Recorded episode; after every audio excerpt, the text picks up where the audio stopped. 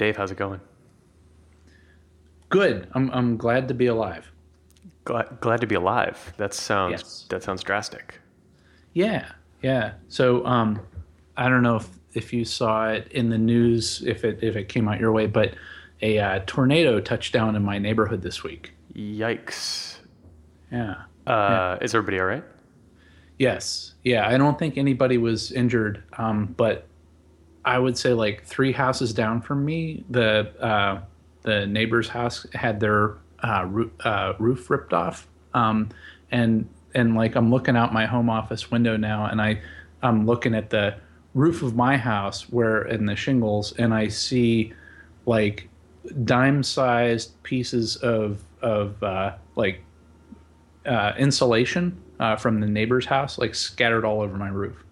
And uh, my wife was walking through, like the the night, uh, the next morning after it happened, she was walking through the yard and, and was like finding like um, hinges, like from like doors, you know, and and like pulling them out. So you know, she went through to make sure nothing gets like sucked into a lawnmower or somebody gets hurt or something. So it was pretty crazy. I'll, I'll put the uh, a link to uh, some pictures and videos in the website. But um, what was neat about it was that, uh, like on on my phone and my wife's phone and all that, you know, it's like you get these uh, Google.org alerts saying that hey, there's a tornado, um, take shelter now, and um, you know, it's the kind of thing that it's like, oh, it's like yeah, that's that's pretty good. So you you gotta you know hurry up and you know run for cover and all that. But a lot of times it's like oh it's it's raining outside. So be you know or it's flash flood or like you a lot of times it's really um you, you, you sometimes don't take it totally seriously. And uh and so it's like i'm up in my office working late and uh, it's like oh you know uh, take shelter now and everything. And then um and i'm like eh, okay whatever. And then i i hear this like it gets really quiet. And then all of a sudden it's like I, the like the our house just started to like make this like creaky sort of noise and then i heard this thing that it's, i can't even describe it it sounds like it sounded like a, a wooden beer can crushing and i think that was a neighbor's roof Wow. and it's like I, I I hear that I I see like like the windows of my house like wanting to like decompress like into the room I'm in. So I'm like, yeah, I better head to the basement. So it's like I I, I run downstairs, I run down to the basement, and then the guinea pigs start going off because I didn't bring lettuce. So I run back upstairs and- into the refrigerator. I grab some lettuce and I run back down and I like throw it at the guinea pigs and everything. But by then it was like uh, all all the excitement was over with, and um, it's you know it's like even late in the night there was like fire trucks here and. Uh, um, uh, basically people with, with chippers and, and people in the neighborhood walking through the neighborhood, you know, uh, uh, picking up siding uh, and everything. So it was, it was uh, you know, just from around from people's yards. The the house next door, you know, they have one of those big wooden play sets, and that was like picked up and like moved about um, I don't know twenty feet, and then knocked on its side. It was it was something else. It was like eighty five mile an hour winds. Wow, that's amazing. That's amazing. I, I'm struck by how poor the guinea pigs performed as early warning systems. Um, I thought I thought animals were supposed to bark and, and squeal and carry on when a tornado was on its way. Well, and and either that or when they want lettuce. Yeah, hmm It's not distinguishable, probably the same. yeah. I can't. eh, They need to be more descriptive. Yeah. yeah. Right. Uh, but your Chromebook made it through okay. Yes. Yeah, it did. We're still enjoying it, and there's a new update that came out for it that, like, VPN wasn't working. It was like kind of broken. So um, the latest update from like this week, um, it fixed VPN. So it's it's pretty cool. I could use OpenVPN um, and you know uh, use that. It's, it works out really well. Nice. There, And- I was at a conference uh, this week, which I'll talk more about in a second. But uh, there was a guy there who was running a Chromebook, and I noticed he had an SSH session open, and then he opened up Emacs and started editing some code. And I suddenly realized, like, maybe I don't understand what Chrome OS does because I thought it was just like a browser in a laptop. Um, Oh, I'll tell you what. I bet you that SSH client. So Google implemented the SSH client as a browser tab in JavaScript. What? So so the the and you could probably if you run Chrome, there's probably you know in the Chrome App Store or whatever, there's probably an SSH thing. It's it's kind of janky. I don't I don't like it that much, but um, but it is a full blown SSH client that's wow. totally written in JavaScript. Wow, that's pretty sweet.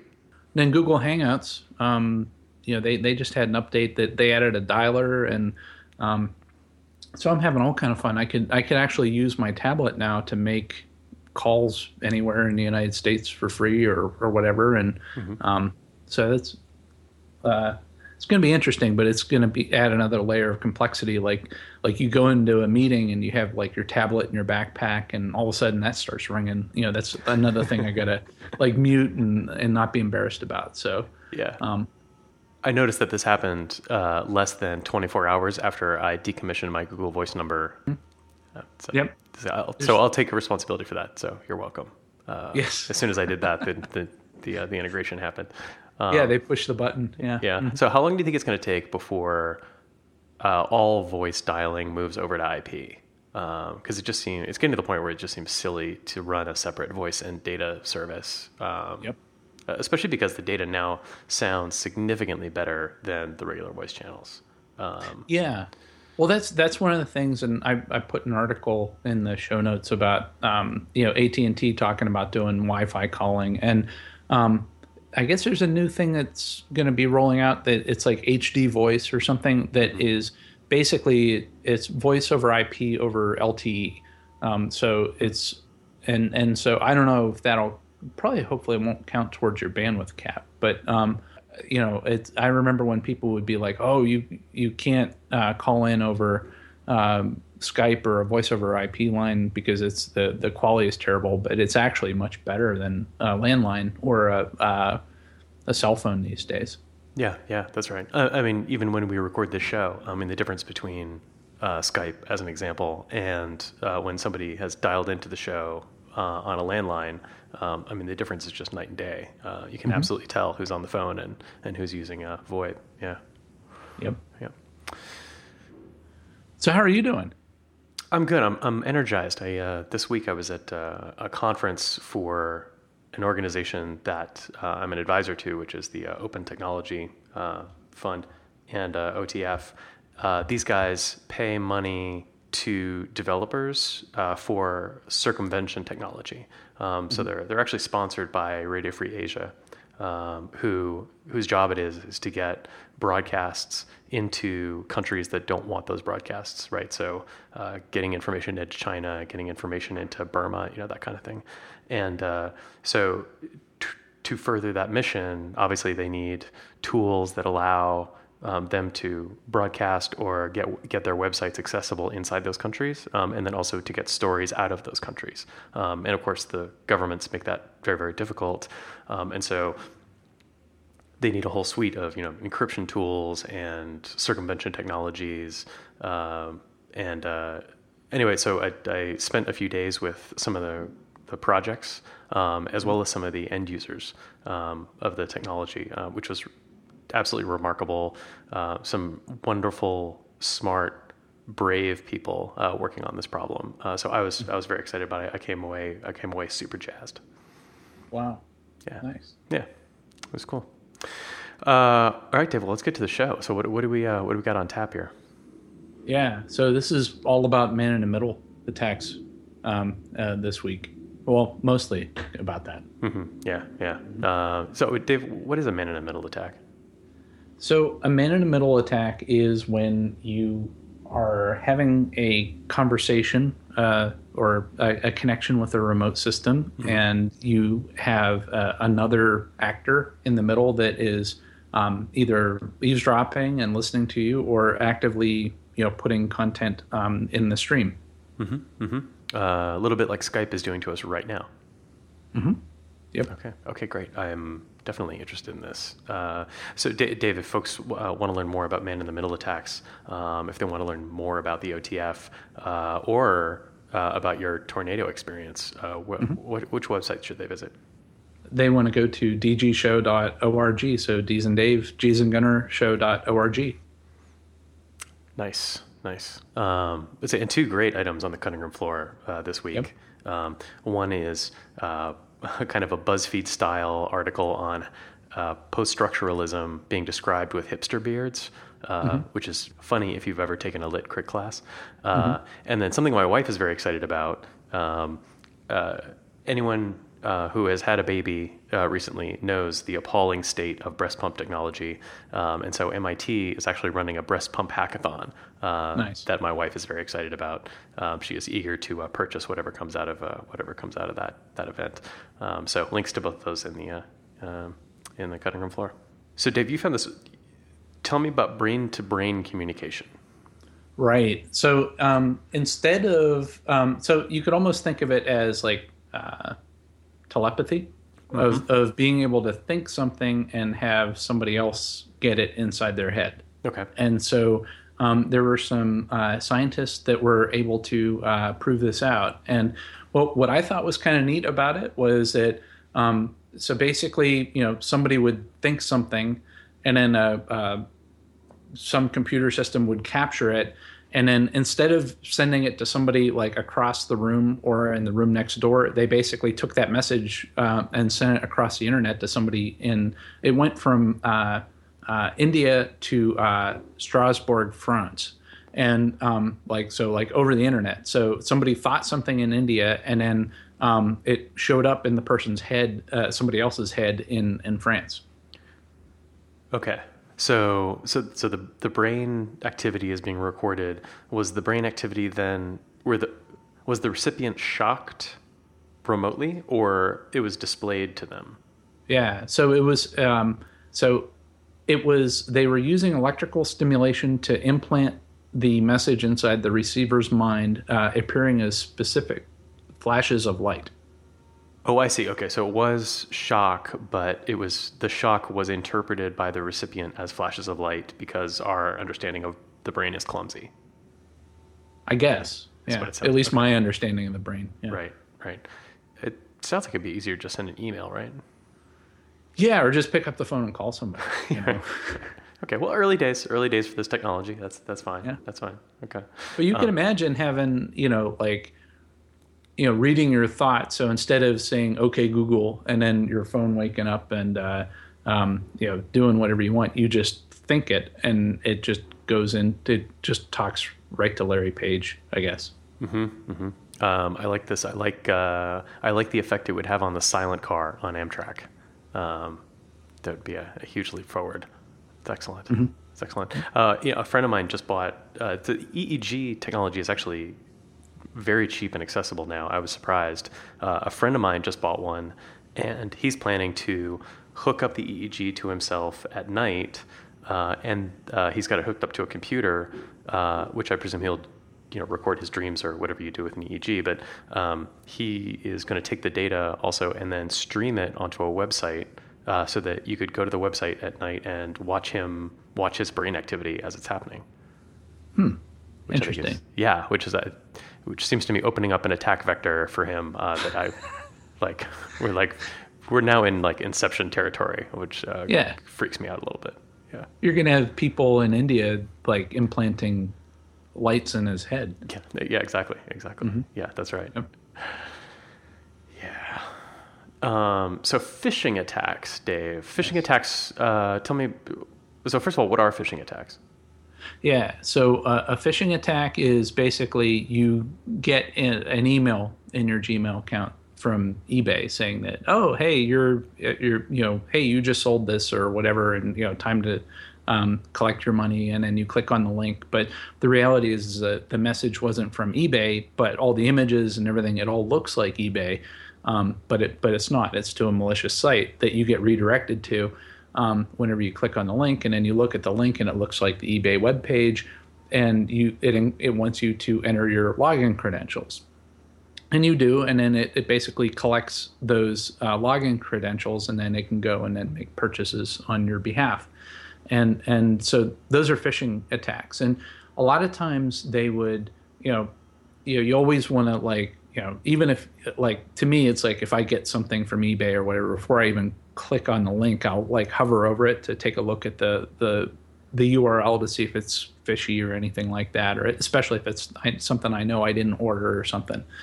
Um, which is hard to do with a tablet or a, a cell phone these days because you you know you basically there's no way to like know what you're clicking on until you click on it, mm-hmm. and then um, but what and then whenever you get to the website, you know you typically want to look at the URL up in the top to see that oh is this like ebay.cn or something or or some shifty sort of thing? Or is it uh, is it a or is it a legitimate URL and is it encrypted and and all that? Um, and so with this one attack is like a, a, minute and a half long video that I found is is pretty interesting where um, what what would happen is you would go to this website and you would click on it and it would be like just some it could be a, like a random benign sort of website. And then it's like oh okay no no big deal. And then you just move on to another tab and you leave that tab open. And then like after like 30 seconds the the javascript in that tab will it'll reload the page to look like an ebay or uh, a gmail page or an ebay page or, or whatever you want and then uh, as like a login screen so whenever you go back to that tab you'd be like oh my gmail credentials must have expired i, I better enter them again where in reality um, it's it's actually that malicious site. So so what kind of countermeasures can you take? Well, it's I guess you know close the tab as soon as you're done with it, and you know don't have like rat's nested tabs. Mm-hmm. Um, you know, and and every time you go to you see a login screen before you type in your password. You know, check out the URL, make sure it's encrypted, and and all that. Um, and then the other thing is uh, like two factor authentication too. Uh, you know, right. is, is, making sure that that's on. So even if they get a hold of your password, they can't do much with it without the second factor. Mm-hmm, mm-hmm. Right, right. Uh, man, it's creepy. So you want to? I got another creepy. Uh, I got another creepy thing. Um, have you heard of canvas fingerprinting? Yes, I have. So what what is that for our, our mm-hmm. listeners? So this this kind of this surprised me. I didn't think that it would work um, when I read about it, uh, but sure enough, it, it works actually pretty well. So um, you visit a web page. That web page runs some JavaScript to draw a picture on the page, and it could be you know something obvious. It could be something non-obvious. It could be something hidden. Uh, you don't know that it's happening. But uh, by drawing that image using the JavaScript, that image is going to be not perfectly unique, but pretty unique uh, to your browser. Mm-hmm. Um, like you working on that browser on that machine, uh, the image is going to be kind of off maybe by one pixel from another person, but anyway, like unique. And so based on that, uh, the JavaScript can then generate a number uh, which acts as a cookie, uh, which can be a unique identifier for you. Hmm.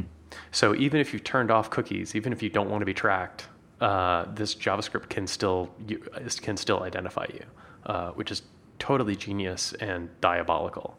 Um, as if that wasn't creepy enough, uh, this was discovered by researchers uh, being used in the wild by the AddThis service, um, hmm. which you, most people have not heard of the Add, AddThis service. But if you're reading an article and at the bottom it says, you know, 13 people have shared this on Twitter, 15 people read this on mm-hmm. Facebook or whatever. Those icons and those numbers are being provided by the AddThis service. And AddThis allows you to uh, use those icons and that information uh, on your website in exchange for keeping track of the people who are visiting the page. Uh, and anyway, so totally creepy. And of course, as soon as it was announced, AddThis was like, I don't, I can't believe there's gambling going on, going on in this establishment, and they, you know, they stopped using it. Um, uh, but uh, something very, not, it's creepy not only because it, it's obviously designed to subvert people's stated preferences, right? If you've turned off cookies, it's pretty clear that you don't want to be tracked. Um, mm-hmm. But uh, also because it is basically undetectable.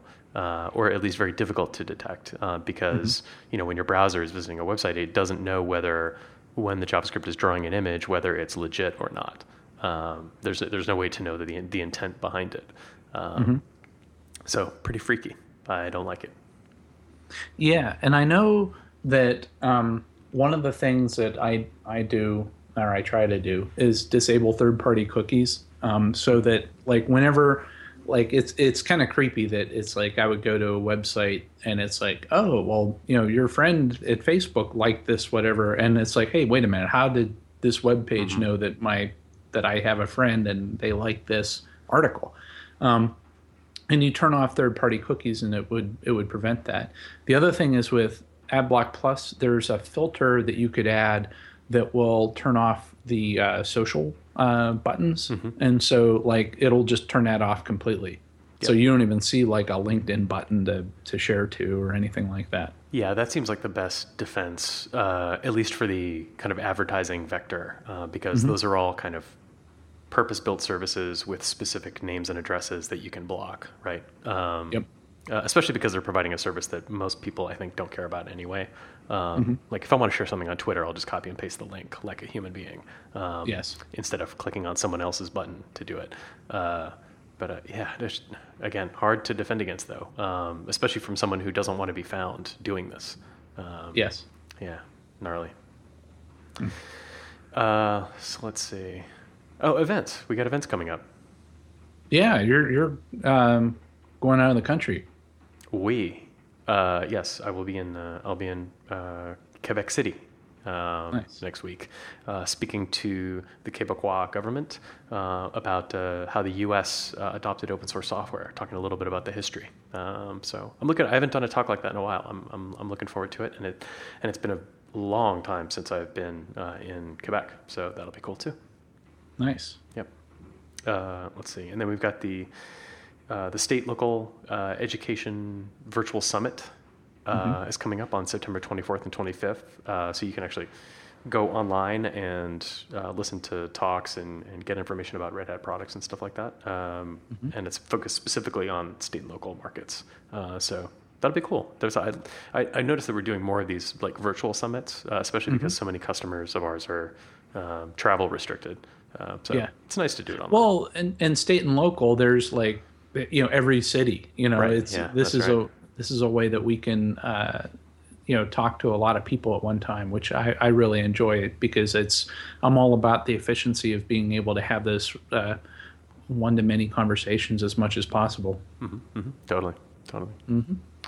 Uh, let's see. I don't know what else we got, Dave.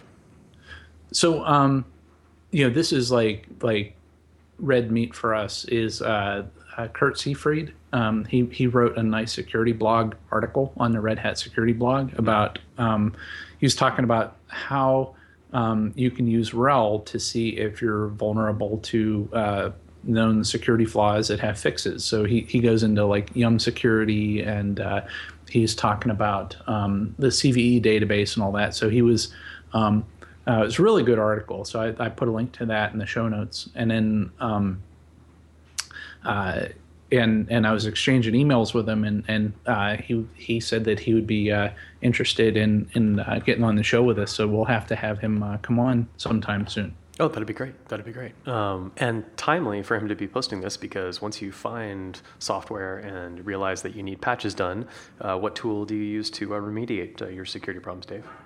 Satellite.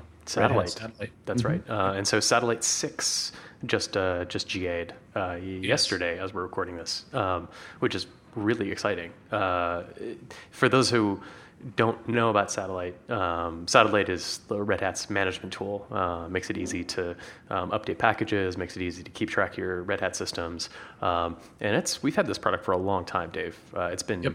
years, uh, and it was starting to be, get a little long in the tooth. I mean, we were starting to notice that it. I mean, this product had been around for a while and was Yeah. in need of a refresh. And so, this Satellite Six is actually almost a total rewrite uh, of the satellite Oh, is. system. Yeah, yeah, It, yeah. it is a total rewrite because I remember like the original satellite was a fork of RHN hosted, and and so like all the decisions that went into RHN hosted and and which may have made sense at the time for RHN hosted were that was like baggage and and uh, technical debt that that the satellite folks had to drag along for years, and now with Satellite Six being a, a totally new um, uh, total rewrite, they're able to take a lot of the things that worked really well uh, and bring them forward, but also, um, you know, address some of the sins of the past to, uh, you know, uh, really, you know, make it uh, a lot better. So um, I'm excited, and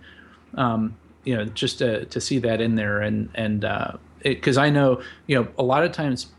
I I don't know about you, Gunnar, but whenever I talk to people about Linux, um, you get like say like the the person that uses Linux at home or the person that um, that oh well I have Linux in my department and I have like five systems and all that. Or, and it's it's small time you know sort of like well hey I can SSH in every single one and I could do a yum update on each one and all that.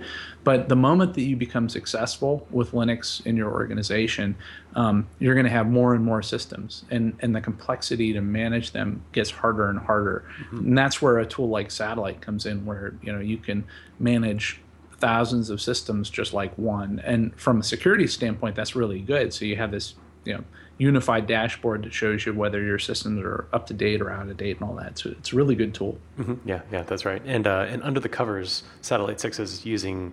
Uh, a number of tools that it probably should have been using a long time ago, right? Like uh, Puppet, Foreman, um, and so the uh, it's great to see uh, Satellite Six uh, like the Bionic Man getting rebuilt stronger, better, faster. Uh, yeah, yeah, it's pretty great.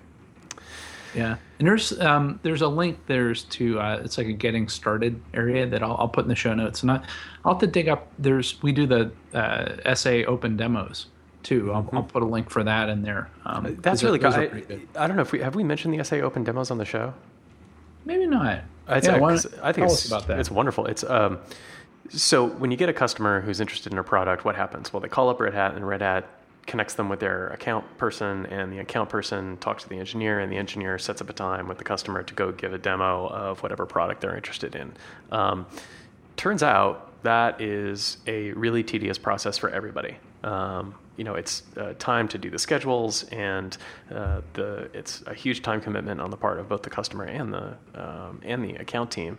Um, so to make life easier for everybody, uh, we've started these open demos, uh, so that these are like regularly scheduled live demos of our software that um, you can just hop in and uh, and take a look. Uh, and so, can, and I think you can even attend them without speaking to a human being, um, which I know when I was a customer was very appealing. Um, so, uh, yeah, we'll, we'll include a link to these uh, these open demos because uh, they are a great innovation. I can't believe it took us this long to uh, to put them together. It's wonderful. So, Dave, have you moved to RHEL seven? Oh, I guess you have, right? Because you you had the Skype trouble, which you've now resolved. Oh yeah, yeah. I'm, I'm all RHEL seven up since pretty much a couple days after GA. Yeah, that's good. You're, that's good. That's excellent. I, I am. I, I have not. Uh, I, unfortunately, I have not moved my regular system from RHEL six to RHEL seven yet. Um, do you have any hints for me? Do you have any? Uh, do you have any tips? What What you really need is a cheat sheet. Mm, oh, that does sound good. Yeah. Where, mm-hmm. where, I need, where can I get a RHEL six to seven cheat sheet? The the customer portal. Of course. Of course. Yep. That should be the first place you should go. First place yep. you go. That's exactly right. Mm-hmm. Yep. Dave Sirrine uh, pointed me to that, and it, it's really nice because it's like with systemd and firewalld and all the all the different things that are new and cool in RHEL seven. It's like, oh well, what was a way that you know uh, I'm used to doing it one way in RHEL six. Well, how do I do that with RHEL seven? And this cheat sheet shows you how. Nice, nice. Okay. Uh, all right. Okay. All right. So that enough the uh, enough of the company stuff. Uh, let's go back to this man in the middle topic. Uh, because it, the more I think about this, and especially coming from a security conference this week, uh, I'm now paranoid. Uh, I was smart enough to wear my Faraday pajamas uh, mm-hmm. to bed each night, um, but uh, you know you can't wear Faraday pajamas out in public yet. that's that kind of behavior has not been not been normalized yet. so.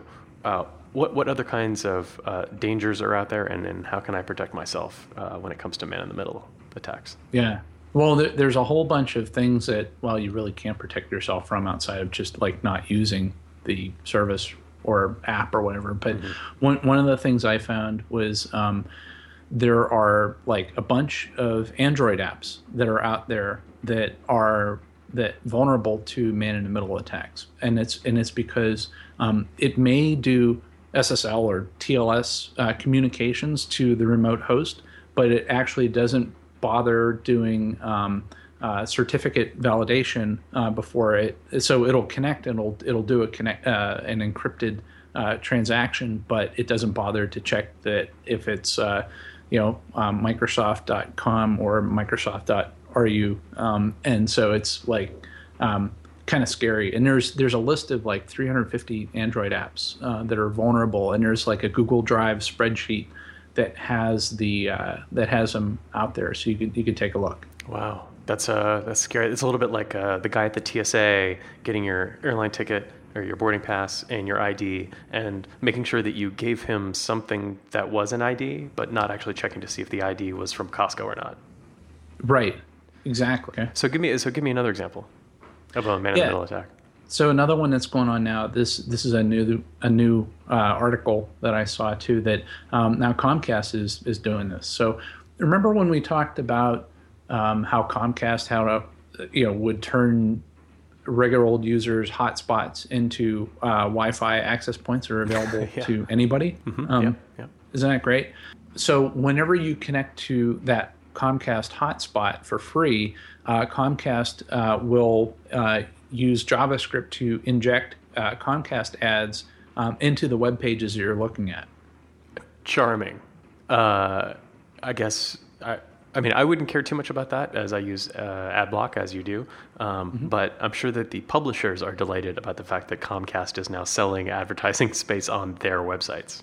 Yeah, yeah, and and also, um, you know, it's it's advertising, but what about? I mean, it's it's one thing to have an ad. yeah, right, right, where you could just oh let's let me put uh, uh, slip in some JavaScript that'll look like a, a Gmail login page. Um, If I you know, and I can and I've seen where people have uh, like on ad networks they would buy um, ads and then it would just be like some blob of code that you know but the ad was actually like a malicious attack link um, and it was it was pretty bad. So um, yeah so or that's, or, that's uh, or tying back to what our previous discussion, uh, what if they were? What if uh, Comcast was injecting Canvas fingerprinting into this, and now suddenly Comcast is able to track because it knows where these Wi-Fi hotspots are. It's able to track the movement of users uh, from one place to another.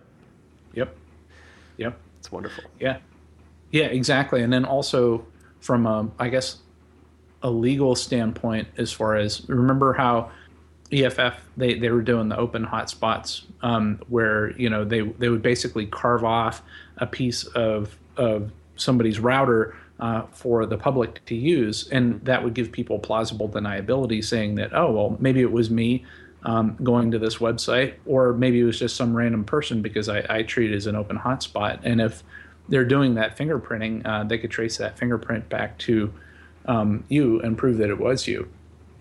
Yikes! Yep. It's so scary. Okay, so uh, there's but but uh, there's more examples of man in the middle attacks, right? So what about uh, in the case of uh, mobile phones? Uh, what are the what are the potential man in the middle attacks there?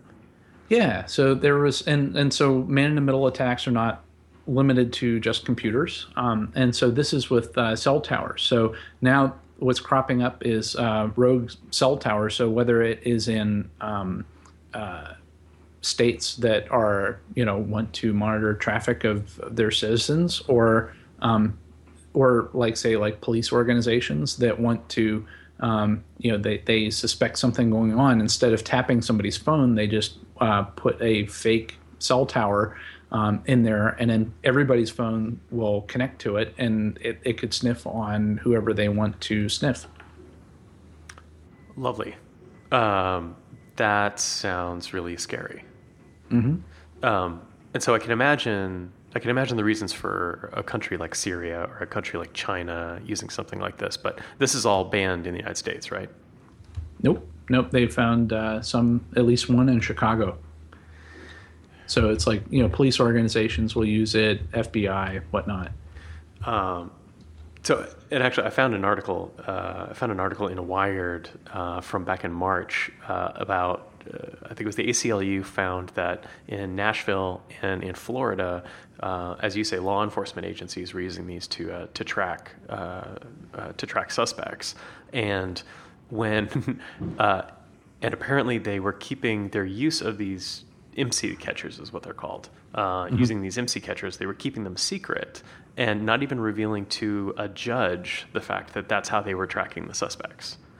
And when the ACLU started asking questions, or the judges started asking questions about, well, how did you actually track this guy? Like, how did you track his physical location uh, without this uh, without this warrant? Um, the uh, law enforcement agency said, "Well, I'm not allowed to tell you that." Uh, the manufacturer of the tool uh, in their EULA says that we're not allowed to talk about how they're how they're being deployed. Yeah, and I wonder if, and I'm sure they were all sad about that. That's right. That's right. Um, Yeah. I, I, ju- I, uh, I got, I'm going to go ahead and get on a soapbox here. Again, kind of invigorated by, um, you know, I just spent the week with uh, you know, 50, 60 people who are committed to uh, ensuring, you know, the free movement of information and a relative sense of anonymity um, on, you know, electronic networks. Uh, and they're mostly focused on folks like Burma, right, like China, um, Syria, what, what have you. Uh, the fact that the exact same tools are being used so casually and with that with such relatively little oversight um, in the United States by not by national security organizations but by law enforcement um, is just amazing to me. I mean, it makes me really alarmed. Um, I, Dave, have you? Do you remember there was a series in the Washington Post a number of months ago, or maybe it was over a year ago, uh, called "Top Secret America"? Do you remember this? I don't know. So it was a, a it was an excellent uh, kind of multi-part story in the Washington Post about the growth of uh, kind of the national security industry um, after September 11th, and uh, it what the authors describe and kind of what they were able to peel back is uh, kind of they saw all this money going into the industry, uh, but like very little is known about kind of how the money is spent, and for good reason. Like a lot of this stuff is secret or classified, and and, and so forth. Um, one of their big conclusions is that a lot of the money for surveillance, for counterterrorism, and so on went to the local law enforcement agencies. And so uh, I think there's there's an example in the book. They turned the articles into a book. There's an example in the book about uh, a counterterrorism center in Reno, uh, which is being staffed by what they described as like counterterrorism analysts, uh, who are actually uh, previously their previous job was 911 operators. Um, And they were promoted uh, and now, were now counterterrorism analysts. And given tools like these IMSI catchers and uh, you know all the tools of surveillance, the uh, tagging, you know, license plate collection cameras, uh, you know, highway cameras, um, and and all this sorts of things, and those people were uh, those people were meant to be looking for terrorism, but it turns out there aren't that many terrorists running around in Reno, and so they started doing them to like solve burglaries. Um, and so, especially in light of you know what happened in Ferguson a few weeks ago, um, and maybe again just because I came off uh, kind of a hyper paranoid week with these uh, uh, with these uh, uh, with these circumvention uh, technology folks. Um, I, I just I'm getting very kind of philosophical and kind of introspective about uh, how these tools are being used um, to protect us, and also you know also the new kind of dangers that they introduce. So if I had an an app on my phone that was written properly, that you know it would do like secure end to end you know TLS encryption. So it's it's doing the certificate right in the app. It's making a, a nice secure connection back to um, you know whatever server I want to talk to. Um, it should be that data in flight should not be visible to a rogue tower in in the clear, right? That should just be a encrypted blob, um, and that that should be fine. It's I guess the thing that you would need to worry about with those rogue towers is your voice communications, which can probably be easily cracked, um, and then um, your your texting, and then also your um, any sort of apps or web access that is unencrypted. Well, so in the case of the IMSI catchers, those are uh, those are I think those are less about kind of hijacking your connections um, than they are about uh, monitoring your location. Um, Ah, okay. Because you're because Okay. your every phone has a unique address. Uh, This is the IMSI. This is where the IMSI comes from. Um, every phone has a unique address, and the IMSI catcher uh, listens for that listens for that ID um, and keeps track of you passing the IMSI catcher. Right. So if if they if you have an IMSI catcher driving around in a van and they see that your, your phone's unique ID shows up, they know that you are you know within whatever 300 meters of where where they are. Yeah. yeah. So, uh, but you're right. It could also be used to hijack. You know, this fake cell towers could also be used to to hijack actual data. So uh, there's a lot of lot of different vectors, and the phone. You know, phone's got what nine, a dozen sensors in it, um, and all of them are leaking data out of the Bluetooth antenna, out of the Wi-Fi antenna, out of the GSM antenna. Um, so there's a lot to worry about, and in fact, a staggering amount of stuff to worry about, uh, depending on how paranoid you are. Uh, mm-hmm. And it's very difficult for. I mean, you and I, like we talk about this every week, um, and mm-hmm. I, and my understanding of it is not great. Um, the chances of you know of the layperson uh, being able to protect themselves in a reasonable way is really um, uh, is it's really unlikely.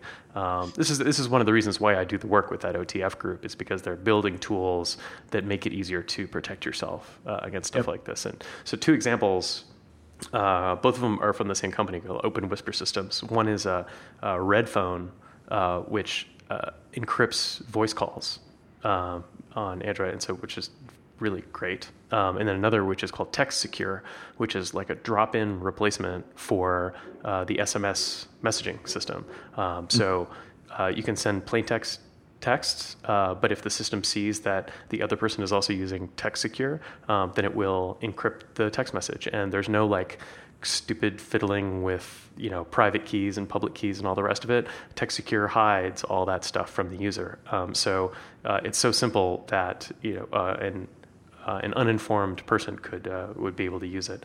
Um, in fact, uh, the Cyanogen folks are actually shipping Text Secure as the default SMS tool. Oh wow! Yeah, it's pretty cool. Yeah. Nice. So, and the plan is to uh, the plan is to pull together Redphone and Text Secure and kind of boil all that up over time uh, and basically create a very secure uh, version of Skype. Mm-hmm. Um, yep. And so, and actually, we found another project very similar called Tox, T-O-X, uh, which is which is also doing like kind of an encrypted Skype. So you know, having a like an instant message slash SMS slash voice system um, that uh, provides for secure connections uh, between people, uh, which I think is wonderful. Um, I, mm-hmm. I, really like the idea that there are so many different projects out there all competing uh, towards the same goal, which is to make this easy and transparent um, and uh, effortless because uh, that's that's how it should be. Yep, I agree. Yep. All right, I'm uh, I'm exhausted on this high horse. I'm going to step down. Um, you, you need to take your phone and rip the battery out and throw the phone out the window. That's right. That's right. The wire style. I'm just gonna yeah. crack it. Yeah. I'm gonna use a different phone every six hours from now on. Yeah. Burner. Yeah. Burners. Mm-hmm. Um, okay, Dave. If, uh, if folks want to learn more about those tools I just talked about, if they want to learn more about man in the middle attacks, uh, if they want to learn more about the events uh, that are coming up, the SLED event and the Montreal event, um, if they want to learn more about uh, this uh, terrifying tornado experience, uh, where where do they go? They need to go to dgshow.org. So D is in Dave, G is in Gunnar, show.org. Great. Uh, thanks. And uh, be safe out there. Yes, yes. Thanks, everybody. Thanks, Gunnar.